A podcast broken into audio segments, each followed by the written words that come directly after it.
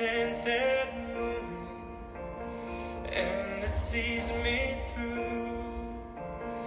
It's enough for this restless warrior just to be with you. And can?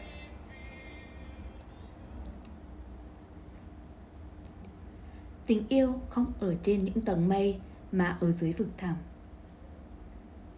Khi nhắc đến tình yêu thì có thể không ít người sẽ nghĩ đến cảm giác say mê, đắm đuối, thậm chí là cao trào gay cấn như trong phim kịch.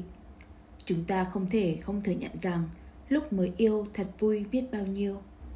Đôi uyên ương say sưa ngắm nhìn vào mắt nhau, tim đập thình thịch lúc xúc chạm nắm tay hay bay bổng lâng lâng khi người kia thốt ra những lời đường mật. Tất cả những điều này chỉ là bề nổi, chỉ là một phần rất nhỏ trong bức tranh về tình yêu. Phần lớn còn lại sẽ được thời gian vẽ nên. Đó là khi hai người tiếp xúc với nhau qua năm tháng đủ dài để những hưng phấn và kích thích kia dần lắng xuống. Lúc này chiều sâu của tình yêu đích thực mới bắt đầu lộ ra. Ở đó, bạn sẽ phải đối mặt với những thoái trào của những cảm xúc sẽ phải nhìn vào những mặt tối của người bạn đồng hành và sẽ phải đương đầu với sự tẻ nhạt chán trường của mối quan hệ đa số con người ai cũng thích sự dễ chịu và bay bổng, nhưng khi gặp khó khăn, chướng ngại thì không mấy người dám dũng cảm ở lại chuyển hóa, thay vì chịu hạ bớt cái tôi ích kỷ để cùng hy sinh cho những điều quan trọng hơn của mối quan hệ. Lãng mạn không chỉ nằm ở những nụ hôn hay những đóa hoa hồng, mà nó còn nằm ở những lần đôi bên cùng nhau nói lời xin lỗi những lần cùng nhau vượt qua những hiểu lầm, những lần chăm nom cho nhau khi đau ốm mệt mỏi và những lần động viên nhau tiến lên cùng những trải nghiệm mới trong đời. Thậm chí lãng mạn còn xuất hiện ở những việc rất nhỏ bé hàng ngày như nhắc nhau uống nước, phụ nhau rửa chén, nhường nhau đôi dép hay nhận ra tiếng rắm của nhau giữa vô vàn tiếng động ồn ào. Nếu mối quan hệ của bạn chỉ được định nghĩa trên đỉnh núi của sự vui sướng, khoái lạc hay dễ chịu. Cụ thể hơn là nó dựa vào những cảm xúc lên xuống thất thường, thì sớm muộn mối quan hệ ấy cũng sẽ đi tới hồi kết với những cảm xúc kia dần phai nhạt. Hãy cứ tưởng tượng ngày ngày bạn ra vào ngôi nhà của mình và nhìn thấy người kia với ít hơn những câu chuyện hại hước, ít hơn những lời tán tỉnh, ít hơn những cử chỉ say mê nồng nàn. Đơn giản là vì bạn đã biết rõ cách mà họ sẽ tương tác hoặc bạn đã quen dần với liều lượng kích thích đó tất cả mọi thứ về người ấy bạn đã thích nghi và không còn gì mới mẻ. Họ đã bớt đi vẻ bí ẩn hơn, giống như một cảnh đẹp đã bớt đẹp đi sau nhiều lần bạn ghé thăm. Bạn sẽ dần cảm thấy như xa cách hơn khi cảm xúc không còn nồng nàn, mà dần trở về sự trung tính phẳng lặng.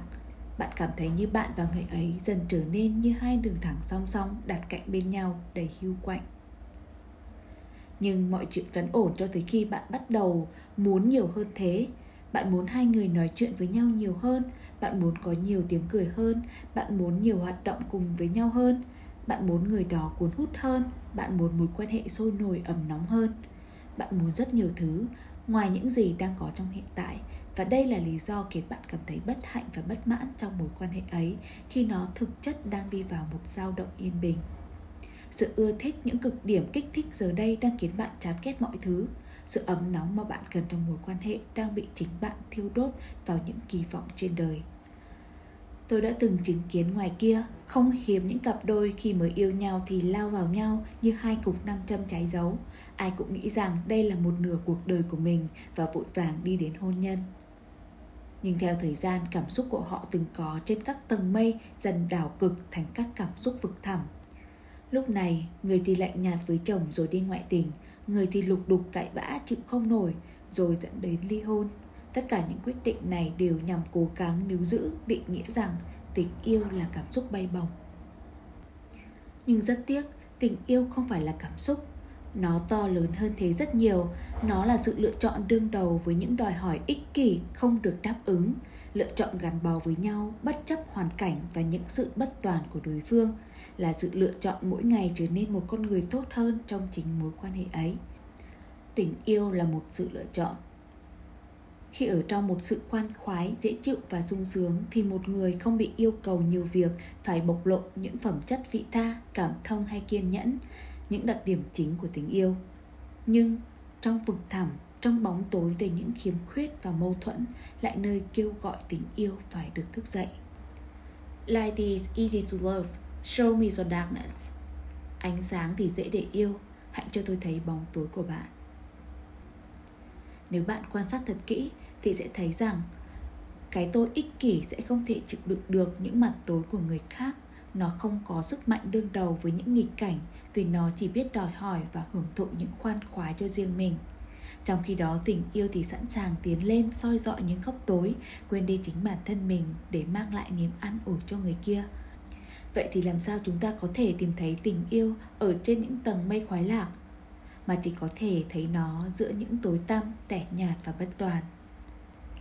Khi hai con người được tình yêu chúc phúc họ sẽ tỏa ra hào quang của sự an bình và điềm tĩnh. Nhìn vào mối quan hệ ấy, bạn thấy được sự cam kết, sự bình ổn cảm xúc của mỗi cá nhân. Họ không cần phải nói nhiều, không cần phải phô trương mọi thứ, không cần phải lo lắng chuyện mua vui cho nhau mỗi ngày. Họ chỉ đơn giản là hiện diện bên nhau và tự có trách nhiệm với bình an của chính mình. Họ là những người cộng hưởng hạnh phúc với người còn lại. Vậy nên, nếu bạn thực sự muốn có một mối quan hệ lâu bền, an ổn thì chứ tìm kiếm nó trong những kích thích cao trào, mà hãy tìm nó trong sự giản dị, lặng yên và khiêm nhường của người kia và của chính bản thân mình. Như trong bài hát về quê có câu rằng, nơi bền lâu là nơi lắng sâu. Tình yêu đích thực luôn nằm chờ chúng ta ở nơi sâu lắng. Theo tác giả vũ thanh hòa, trên trang web triết học đường phố net.